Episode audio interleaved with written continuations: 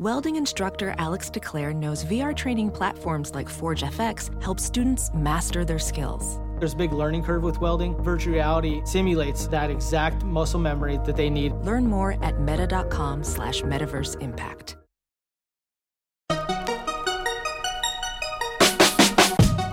Welcome to the Techmeme Ride Home for Thursday, August 13th, 2020. I'm Brian McCullough. Today, Apple subscription bundles coming as soon as October, according to Mark Gurman. Epic is straight out thumbing its nose at app stores, what could render iPhones as electronic trash in China, and why are people sniffing around Dubsmash for a possible acquisition? Here's what you missed today in the world of tech. Mark Gurman, Apple Scoop Thursday. The Scoop Master General says Apple is readying tiered subscription bundles to be introduced as soon as this October. Not only that, but look out, Peloton. Apple Fitness subscriptions are definitely coming, quoting Gurman. There will be different tiers, according to the people who asked not to be identified discussing private plans. A basic package will include Apple Music and Apple TV Plus, while a more expensive variation will have those two services and the Apple Arcade gaming service. The next tier will add Apple News Plus, followed by a pricier bundle with extra iCloud storage for files and photos. The company is also developing a new subscription for virtual fitness classes that can be used via an app for the iPhone, iPad, and Apple TV, the people said. That service will be offered in a higher end bundle with the rest of Apple's services. Codenamed Seymour, the workout package would rival virtual classes offered by companies including Peloton, Interactive, and Nike, according to the people. Peloton shares slipped 4.7% in early trading Thursday after the announcement.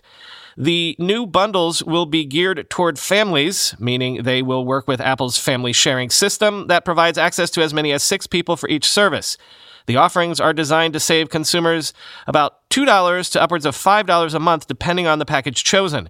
For example, if a family subscribes today to all of Apple's major services plus the highest iCloud storage tier, that would cost about $45 a month. A new bundle could knock that down more than $5. The initiative is being spearheaded by Peter Stern, a top lieutenant to Eddy Cue, Apple's longtime services chief. Bloomberg News reported last year that Apple was targeting a bundles launch in 2020, end quote. So, the only problem that I see here is kind of the weakness of Apple's upsells. Like, maybe I'd take a bundle with Apple TV because why not if I'm subscribing to Apple Music? But I have no need for Apple News Plus, and some people feel the same about Apple Arcade, so that's not exactly something that would entice me up a tier. What I'd really like is better storage, but of course they're leaving that on the high end, meaning I would have to get everything else to get any sort of deal. I still don't understand why Apple has never offered like some unlimited photo storage option. What could possibly be a better ecosystem lock in than, hey, we're an Apple family because they have our entire family photo album? Peter Kafka agrees with me, having tweeted, quote, the long awaited slash predicted Apple bundles coming this fall. The problem, bundles work when they include the thing people love slash want slash need. Sports for cable TV, free delivery for Amazon. These bundles, per Bloomberg, are made up of Apple's side gigs, end quote. As one of the Techmeme editors said in our Slack channel this morning, this should be interesting.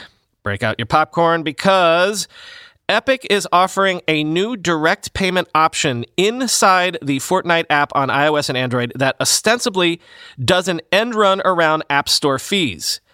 Epic is even being so bold as to state that it will be passing along any savings to players. So think about that. There will be no additional monetary benefit for Epic which will make it hard for any stores to crack down without looking bad to millions of users.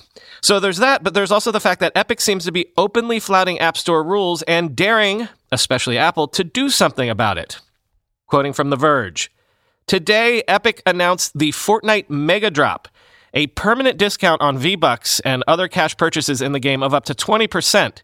The developer is quick to point out that it's not a sale. These are new prices for the in app currency in both the PC and console versions of the game. On mobile, however, things are a bit more complicated. On both iOS and Android, Epic has introduced a new direct payment option. If you purchase V Bucks or anything else in the game through either the App Store or Google Play Store, it will cost the same as always. But the new direct option comes with the discount. When you select it, the game sends you to a payment screen where you can choose either a credit card or PayPal. Quote, currently there are no savings if players use Apple and Google payment options where Apple and Google collect an exorbitant 30% fee on all payments, Epic says. If Apple and Google lower their fees on payments, Epic will pass along the savings to players, end quote. It's not exactly clear how Epic is able to get around these fees, but here's some more detail from the company's FAQ. Why has Epic decided to implement its payment system for purchases inside Fortnite on iOS and Android? By offering an alternative payment system, we're not only offering players more choice, but we're able to pass along the savings to players. Does a new payment method on mobile mean purchases are less safe? No. Thousands of apps on the App Store approved by Apple accept direct payments, including commonly used apps like Amazon, Grubhub, Nike, Best Buy, DoorDash, Fandango, McDonald's, Uber, Lyft, and StubHub. We think all developers should be free to support direct payments in all apps. In operating Fortnite on open platforms and operating the Epic Games Store, Epic has processed over $1.6 billion worth of direct payments successfully and uses industry trusted encryption and security measures to protect customer transactions. Clearly, Apple and Google acknowledge that third party payment services are safe and acceptable for goods and services. Epic Direct Payment simply offers players the same kinds of payment options as these other apps, end quote. So, the timing of this dare by Epic is interesting to say the least. Apple is already staring down the barrel of lots of people in China dumping their ecosystem if they can't use WeChat on their iDevices. More on that later in the show. Let's just say a lot of gamers would take a hard look at switching to an Android phone if they suddenly couldn't do Fortnite on their iPhone. And there's also that rejection of xCloud and Facebook gaming on iOS. Do you get the feeling that Apple's rivals are collectively deciding that gaming could be the wedge that they can use to pierce iOS? Also, worth noting that companies like McDonald's and Starbucks are allowed to do something similar to this right now. So, as snarked at in that epic FAQ, something something, treating all developers equally, right? Late yesterday, Twitter launched version 2 of its API, a complete rebuild of its API, by the way, the first time it's been rebuilt since 2012, that is designed to improve relations with third party developers, quoting The Verge. The API version 2 offers third party developers access to features long absent from their clients, including conversation threading, poll results in tweets, pinned tweets on profiles, spam filtering, and a more powerful stream filtering and search query language. There's also access to a real time tweet stream rather than forcing third parties to wait before serving new tweets. This should mean that, following the API version 2 launch, third party Twitter clients like Tweetbot and Twitterrific can begin integrating these features, though there are some caveats. The big one is that Twitter is reorganizing its API access along three levels. Only the basic free level is launching today, and that has limits on how many API calls developers can make, aka how frequently their software can ping Twitter for data. The next level of access, which Twitter is calling elevated, won't have the same restrictions, but it will cost users, and Twitter isn't announcing pricing just yet. The company does say, though, that it expects 80% of developers on its platform will have their needs met by the basic tier. Before the details are shared, it's difficult to say what changes will happen to third party clients. Ged Maheux, co founder of Twitterrific's parent company Iconfactory, tells The Verge. He says the new API is, quote, potentially very good for third party Twitter clients, but that Iconfactory is taking a wait and see approach until they know details, particularly pricing. But Maheux says he and his colleagues have also been impressed by Twitter's conciliatory approach to developers. Quote, over the last few years, Twitter hasn't been great and they know it, but they fully recognize and admit it, he says. After so long being a third or fourth class citizen with Twitter, it's refreshing, end quote.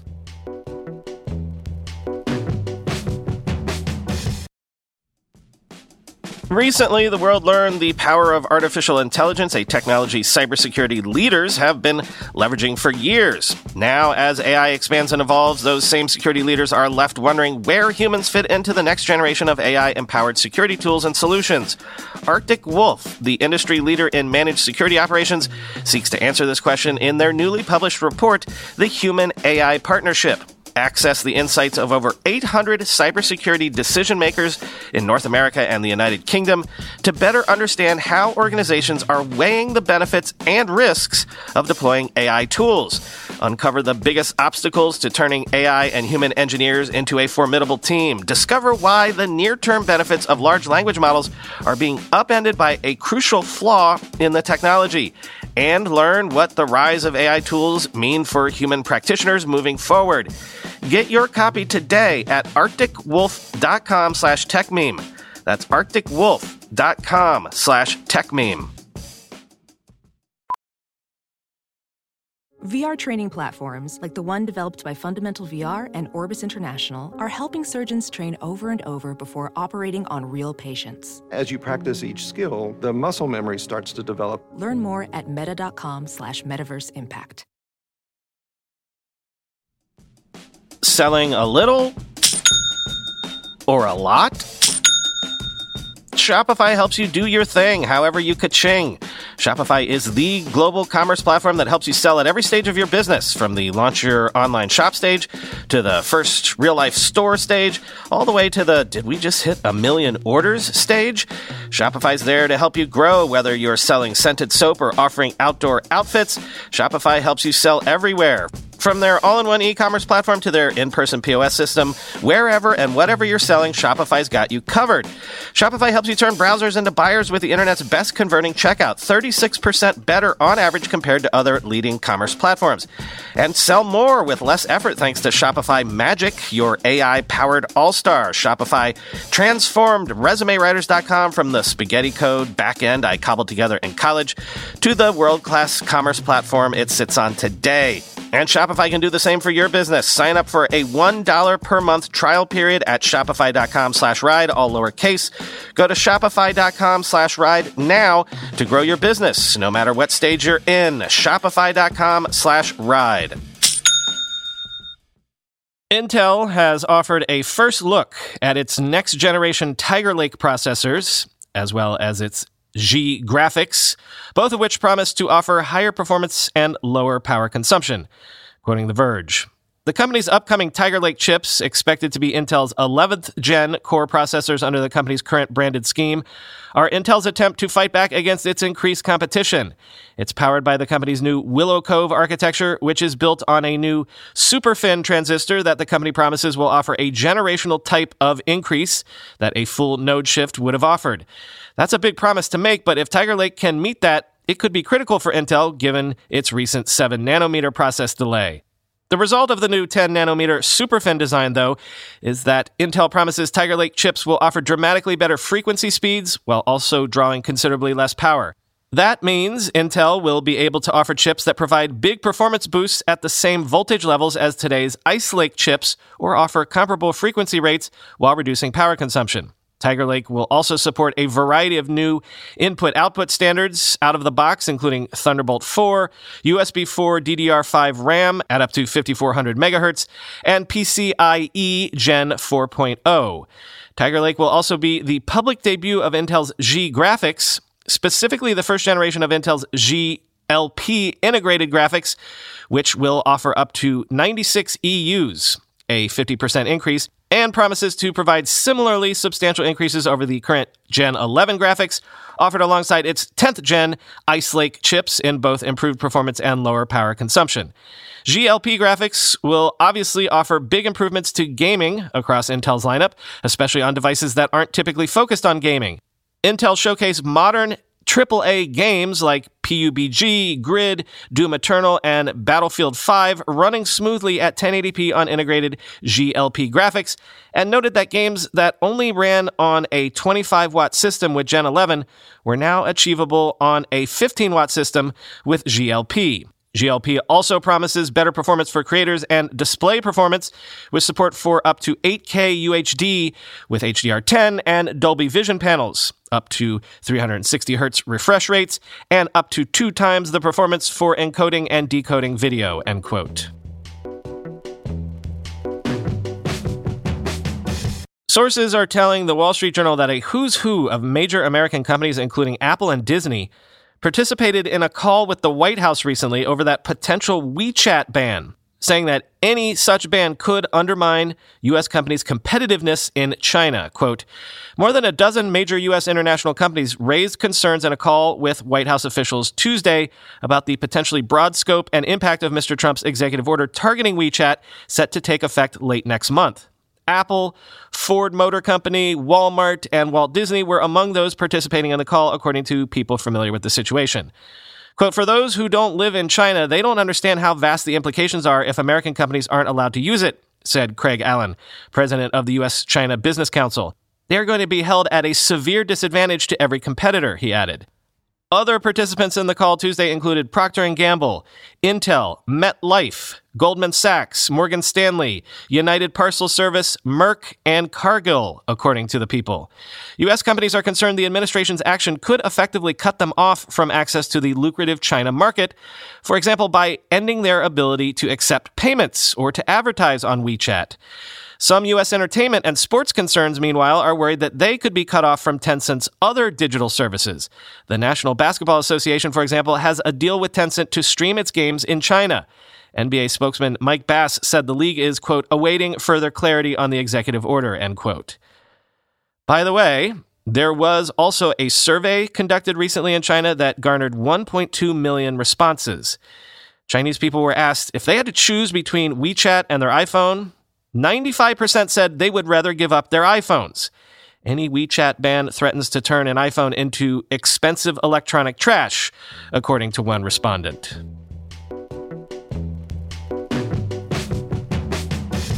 Finally, on a day heavy with rumors and tea leaf reading, I found this one particularly interesting. Ever heard of Dubsmash? I think we've discussed them before. They're a lip syncing video app. Well, apparently both Facebook and Snap have approached Dubsmash about a possible acquisition in the nine figure range. Quoting the information. The interest in Dubsmash highlights how larger tech companies are rushing to capitalize on growing consumer interest in short form video, a category defined by TikTok's explosive growth. With the U.S. government now threatening to ban TikTok due to its Chinese ownership, uncertainty about the app's future has heightened the appeal of rival apps like Triller and Byte, as well as Dubsmash. The deal talks with Facebook and Snap are no longer active but could resume or widen to other would be acquirers. A person close to Facebook said the company wasn't currently in talks to buy Dubsmash. Snap spokeswoman Julie Henderson said, quote, We admire the team, but aren't in active talks to acquire, end quote. Dubsmash president and co-founder Suchit Dash declined to comment on any deal talks. For Facebook, Interest in Dubsmash comes at a time when the social media giant faces antitrust scrutiny for past acquisitions of former competitors such as Instagram. Its recent purchase of the animated GIF search engine Giphy has been held up in regulatory review for months, and it would likely be unable to buy TikTok due to concerns about its market power. Snap, which has avoided such regulatory pressure, recently launched new music features and has experimented with a TikTok like swipeable feed on videos in its Snapchat app. But buying an app like Dubsmash, which lets users easily interact publicly, would be a departure from the more private messaging between friends that Snapchat prioritizes. Both social media firms are angling for more of the mobile video market while the US government is forcing a potential sale of TikTok's operations to Microsoft. If TikTok fails to reach a deal with Microsoft or another buyer and the app is banned, TikTok's users could flock to its competitors. After the Indian government banned TikTok in June, use of homegrown competitors spiked, end quote.